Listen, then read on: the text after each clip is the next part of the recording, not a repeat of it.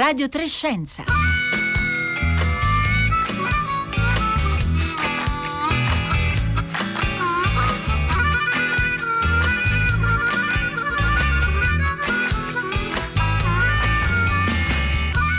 Buongiorno da Rossella Panarese, sono le 11.30. La puntata di oggi di Radio Trescenza potremmo, potremmo definirla una puntata di condivisione, condivisione di una condizione inedita per alcuni purtroppo tragica, per tutti molto difficile. Gli ospiti che oggi ascolteremo fino a qualche settimana fa ci avrebbero parlato soprattutto di universo e di spazio. Oggi invece è impossibile non parlare di questa epidemia, anzi di questa pandemia che sta cambiando non solo la vita attuale, la nostra vita attuale, ma probabilmente anche quella eh, futura. Quello che ascolteremo tra poco è una parte, eh, quindi registrata, di un evento che si è svolto online giovedì scorso. L'evento è stato organizzato dall'Agenzia Spaziale Europea e da Asteroid Day. Protagonisti di questo incontro sono stati Samantha Cristoforetti, astronauta eh, dell'ESA, eh, ricordate, insomma, ha lavorato e vissuto sulla Stazione Spaziale Internazionale per sette mesi tra novembre 2014 e giugno 2015 e naturalmente aspettiamo di rivederla presto in missione e con lei ascolterete l'astrofisico Gianluca Masi, fondatore e oggi responsabile scientifico del progetto Virtual Telescope che dà la possibilità di osservare in remoto eventi che si svolgono nel nostro cielo. Ascolteremo anche alcuni messaggi che ci erano arrivati giovedì scorso durante l'evento online, ma io aspetto anche oggi i vostri messaggi al consueto numero 335 5634 296 perché per noi e spero anche per voi è importante condividere anche solo le parole che in questi giorni stanno assumendo significati nuovi e spesso incerti. Ma ora Samantha Cristoforetti e Gianluca Masi. Samantha Cristoforetti, le è capitato di sentirsi troppo sola durante una missione eh, di dire oddio, forse sono stata abbandonata, oppure come ci si prepara a non sentirsi così? Ah, eh, diciamo, a me devo dire non, non è capitato, cioè mentirei se dicessi di aver fatto questa, questa esperienza.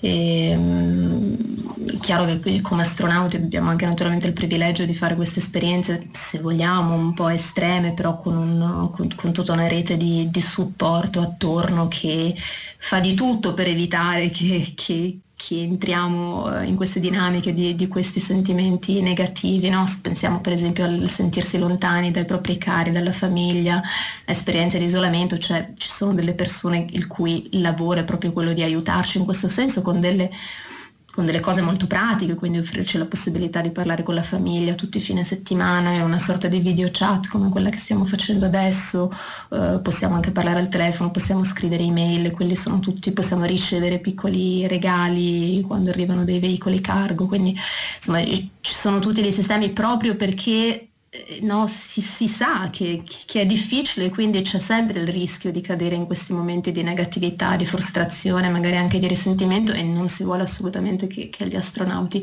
succeda. Questo perché lo dico? Lo, lo dico perché un po' perché tutti quanti dobbiamo anche perdonarci la, la, i nostri limiti, no? se, se abbiamo dei momenti in cui appunto siamo un po' giù o, o no, diventa difficile o la solitudine o al contrario diventa difficile la convivenza con la famiglia perché insomma ci vogliamo bene ma non siamo abituati a stare 24 ore insieme tutti i giorni per settimane, magari in appartamenti piccoli eccetera. No? Quindi se, se, ci sono dei momenti di, di sentimenti negativi cioè, è normale, non è, che, non è che perché siamo persone cattive, perché siamo esseri umani e, e bisogna un po' aiutarsi gli uni gli altri a, a superarla, quindi no? Pigliare il telefono, Skype o quello che è e mantenere il più possibile aperti questi, questi canali di comunicazione cercare magari anche in maniera attiva gli amici e le amiche, i conoscenti che sono magari un pochino più positivi, non necessariamente chiamare quelli che eh, magari a loro volta hanno la tendenza un po' a rimuginare, eccetera, no? Quindi insomma c- cercare di aiutarsi anche nel, nel,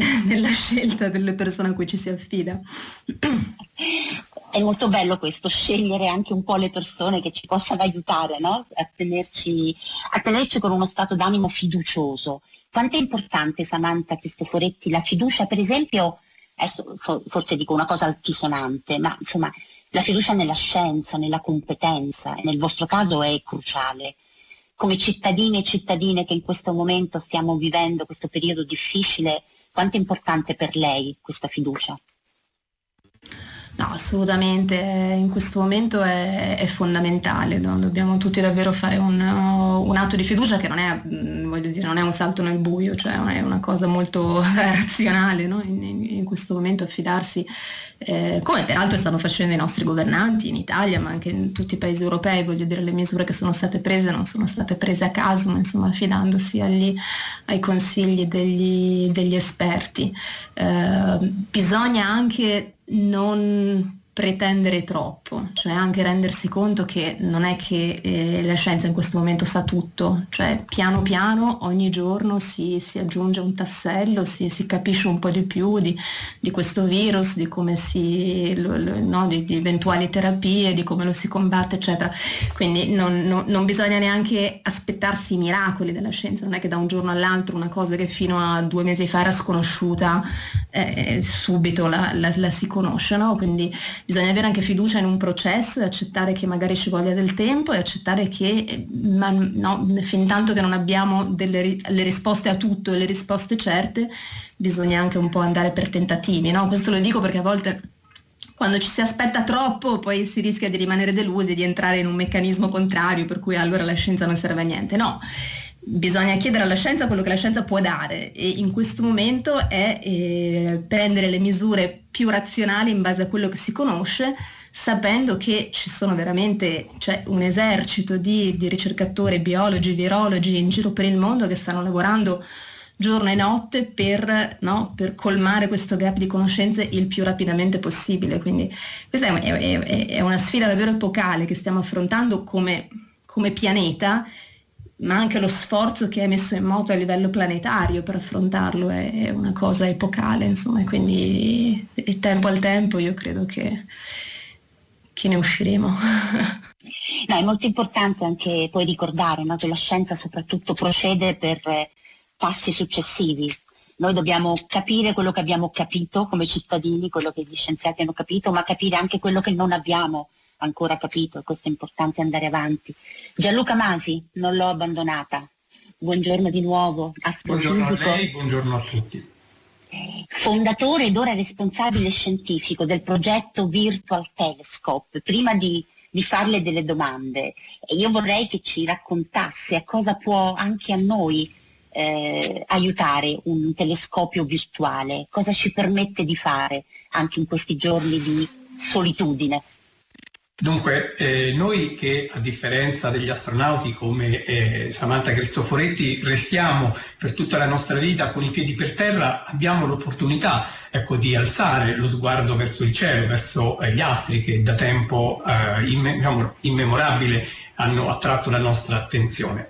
Certo, molto c'è eh, dello spazio contemporaneo oltre quelle stelle e certamente uno strumento può aiutare nell'osservare, nell'ammirare le meraviglie che si celano in quegli abissi. Ecco, uno strumento come il Virtual Telescope permette di fare tutto questo senza possederlo un telescopio fisicamente. Basta connettersi eh, secondo un calendario, seco- a seconda degli eventi astronomici che appunto il firmamento ci propone, al nostro sito e da lì si può eh, attraverso il proprio computer seguire in diretta le osservazioni a tema che il telescopio compie, naturalmente con un commento che molto spesso eh, curo personalmente, che racconta spiega e trasferisce un po' il senso di quel viaggio all'astronauta astronauta eh, virtuale che ci segue dalla propria poltrona, da casa propria.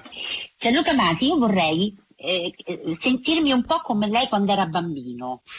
Vediamo un po' se possiamo fare questo gioco e ci può aiutare a fare delle cose in questi giorni in cui abbiamo forse più tempo o perlomeno dobbiamo conquistare più tempo per pensare anche ad altro. Perché lei a volte ha raccontato che la sua passione per l'astronomia, per, lei è un cacciatore di asteroidi per esempio, per le comete, per gli esopianeti, è nata anche da bambino guardando delle serie tv o leggendo dei libri, prima ancora di comprare un telescopio. Allora le faccio fare un gioco con noi. Ci, ci può suggerire delle serie tv anche un po' vecchiotte, ma che possono farci eh, crescere questa curiosità e magari un paio di testi, poi arriviamo al telescopio.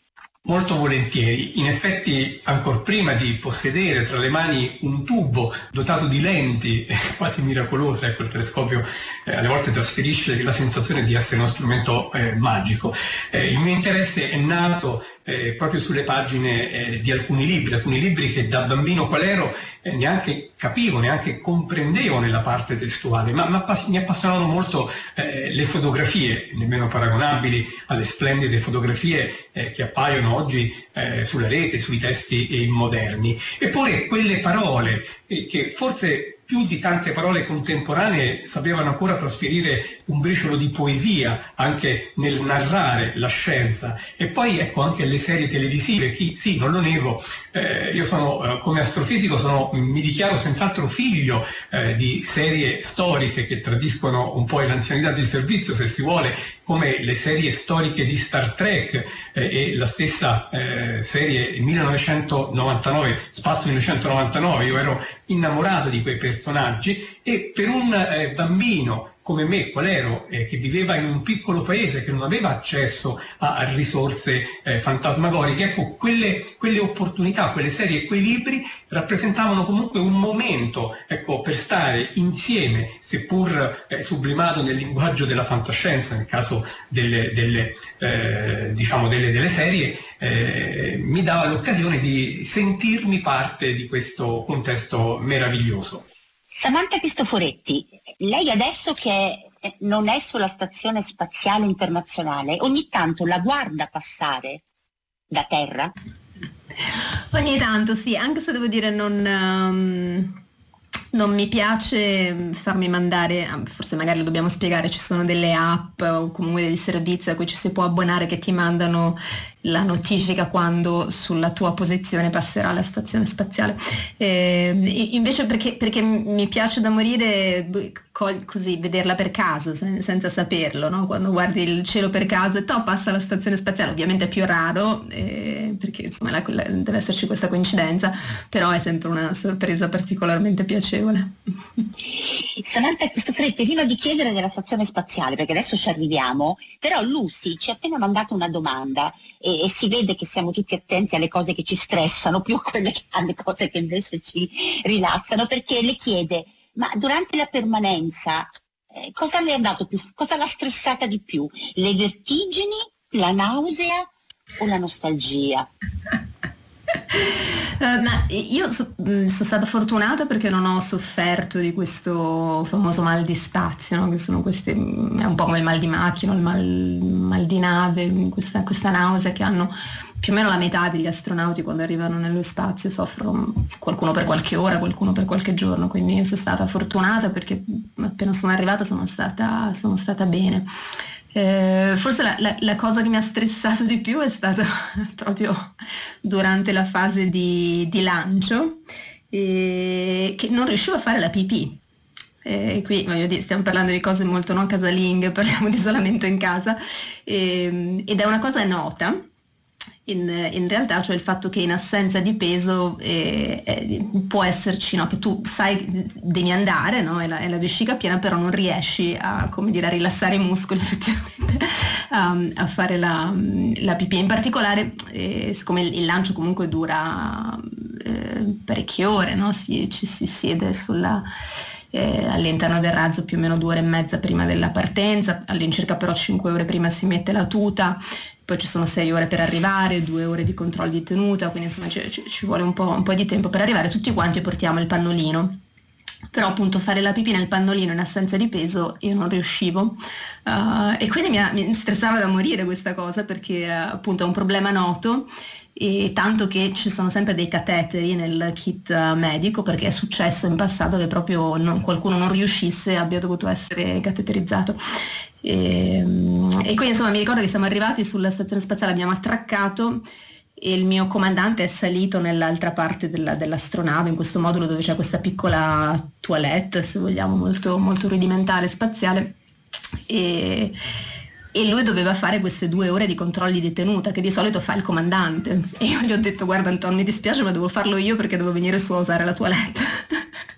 E lui devo dire non ha fatto una piega e quindi ci, ci, siamo scambiati, io sono salita e mi sono trovata in questa situazione no, dove lui praticamente è risceso giù nell'altro pezzo di modulo, ha chiuso il portello per darmi un po' di privacy e io mi sono ritrovata lì sospesa a mezz'aria, appena arrivata nello spazio che non sapevo dove era sopra e sotto, mezza nuda che cercavo di fare questi controlli di tenuta e parlare alla radio per trasmettere i valori di pressione e allo stesso tempo usare questa toilette, sperando che funzionasse, poi, cioè che, che riuscisse, poi per fortuna è andato tutto bene.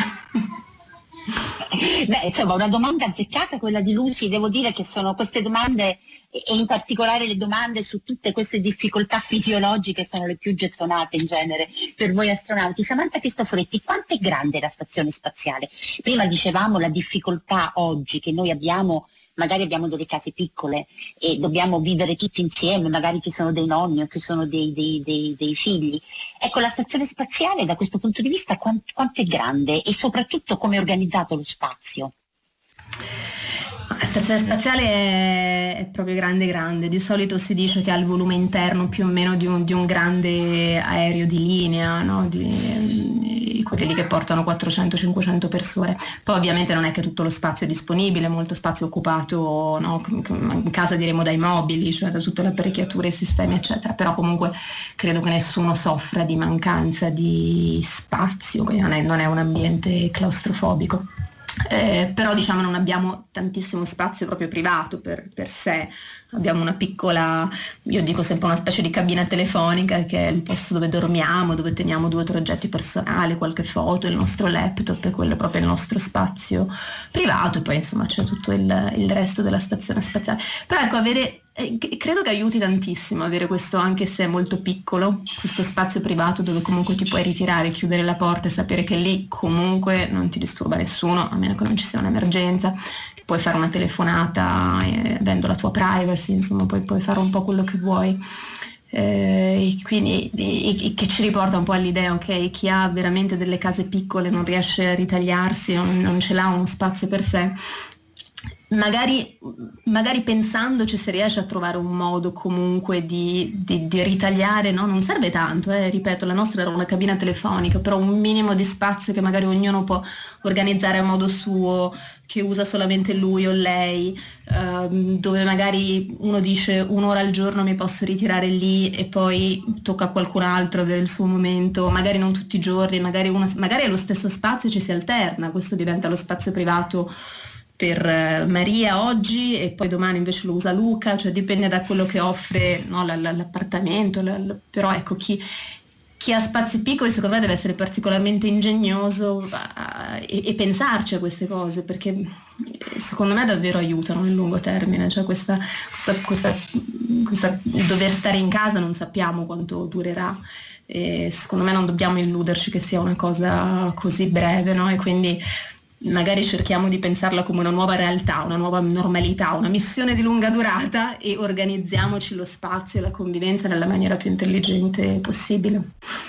Tra le diverse domande che stanno arrivando, Samantha Cristoforetti, vorrei citare e salutare Patti e basta, così si chiama, perché dice che questo è uno dei momenti più emozionanti di questa quarantena forzata. Grazie, vi ringrazio di queste risposte. Samantha Cristoforetti, ma eh, può aiutare a noi che siamo in questo forzato isolamento, quello che succede a voi sulla stazione spaziale, ossia di avere un'organizzazione di compiti eh, molto precisa, eh, decisa anche da voi ma anche da altri, cioè avere un'organizzazione del tempo per fare in modo che il tempo non passi troppo così, non si sciolga.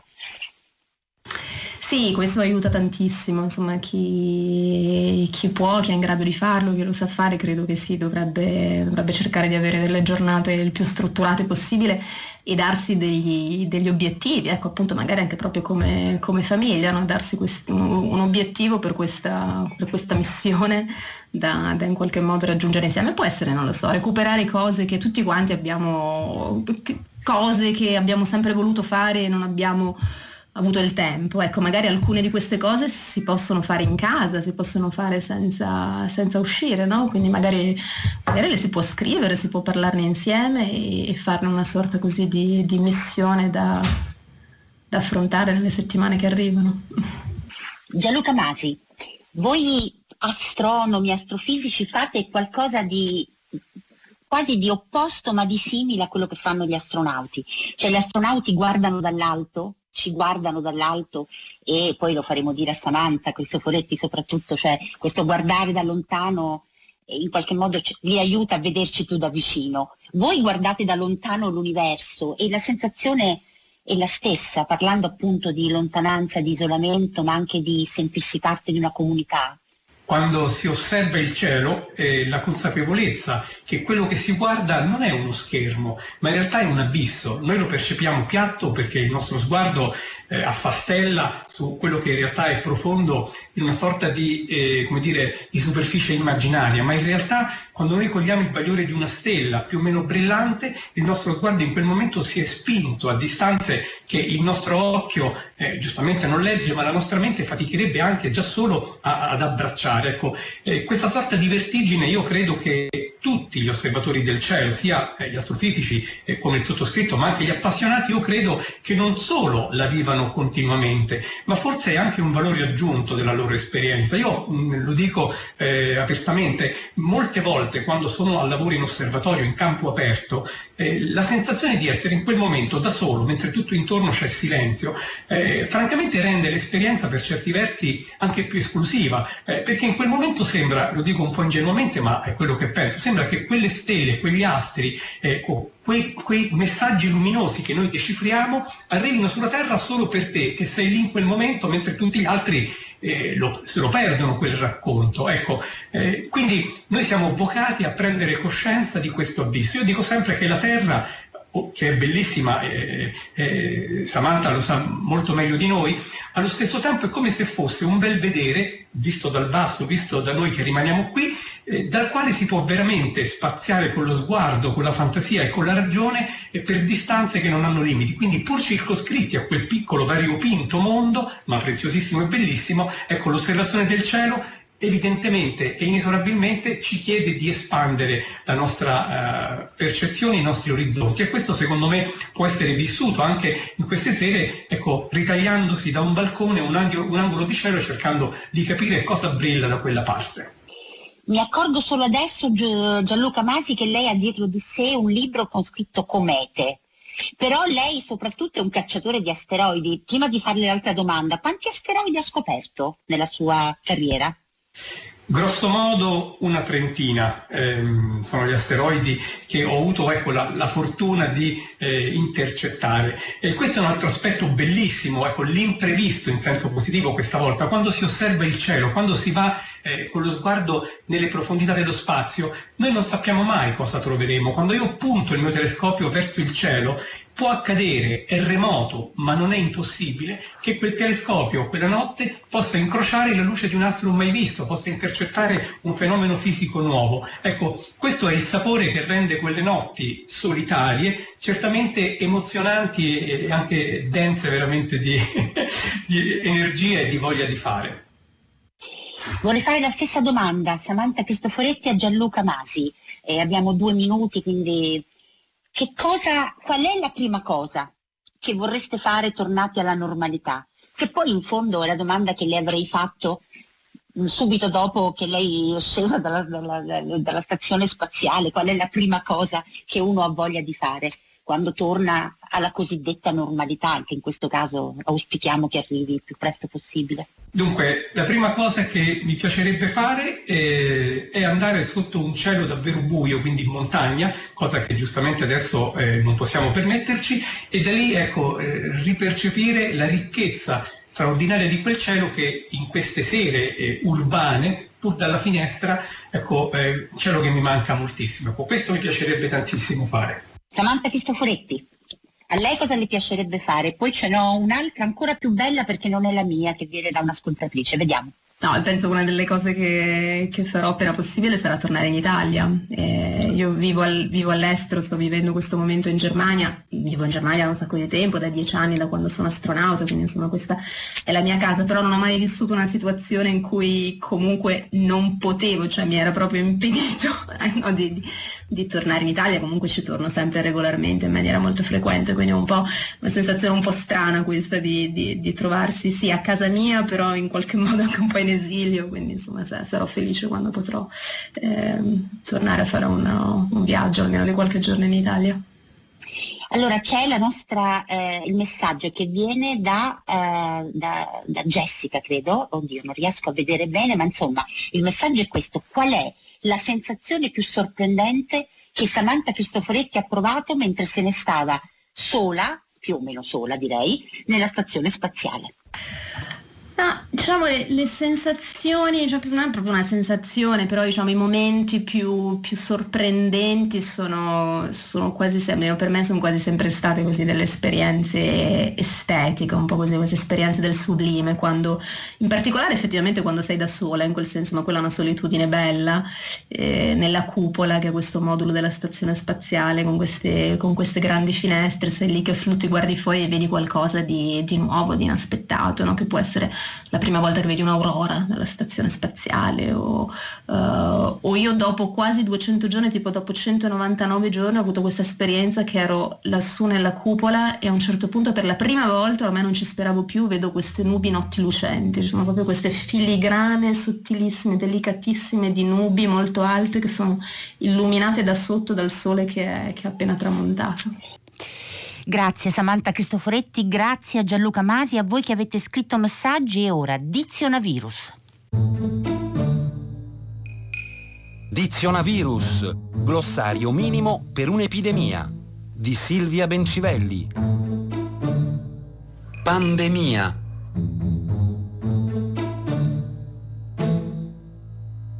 Pandemia non è una parola da usare con leggerezza o disattenzione. Lo ha detto il direttore dell'Organizzazione Mondiale della Sanità, l'ormai famoso dottor Tedros. Ma quindi come va usata pandemia? Pandemia è l'epidemia di una malattia nuova che supera i confini nazionali, interessa almeno due continenti e coinvolge un numero di persone molto alto. Ma ecco, vedete che c'è un certo grado di arbitrarietà, cioè qualcuno a un certo punto deve suonare il fischietto e dichiarare che è cominciata una pandemia. E chi è che suona il fischietto? Il direttore dell'OMS, proprio lui, il dottor Tedros.